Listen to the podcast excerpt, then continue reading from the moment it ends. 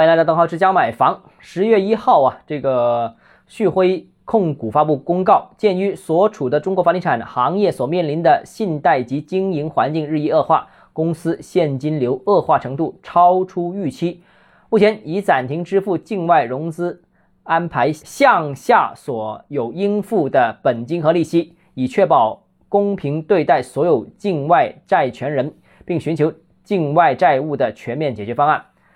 那这个不管旭辉是不是房地产最终暴雷的企业，但是财务困境现在已经坐实，很明显了，旭辉都是财务困境。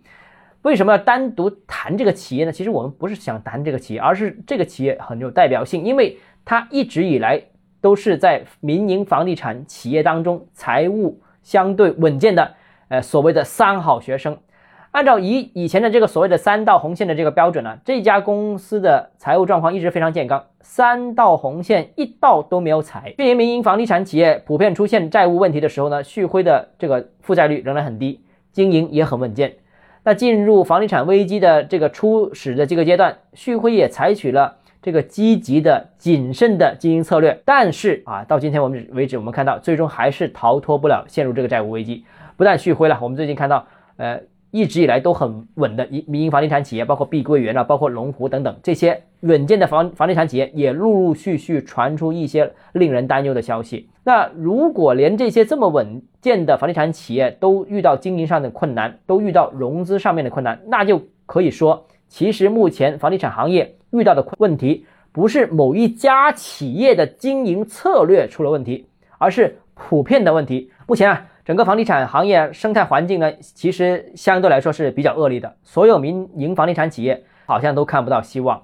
而地方的国企啊这些呢，貌似大家看到最近积极拿地，但是多数的地方企业其实很不专业。呃，他们的这种不专业的操作模式，我个人认为问题也迟早会出现。首先，第一个，资源不足，不足以解决目前整体的管理经营上面的困境。它本身是不是专业房地产企业嘛，是吧？第二个就是项目盈利难所产生的财务压力，最终肯定会显现。现在是托底拿地，拿地的价格本身就不低，市场又不好，它又不专业，那未来会不会有经营压力、财务压力呢？一定会有的。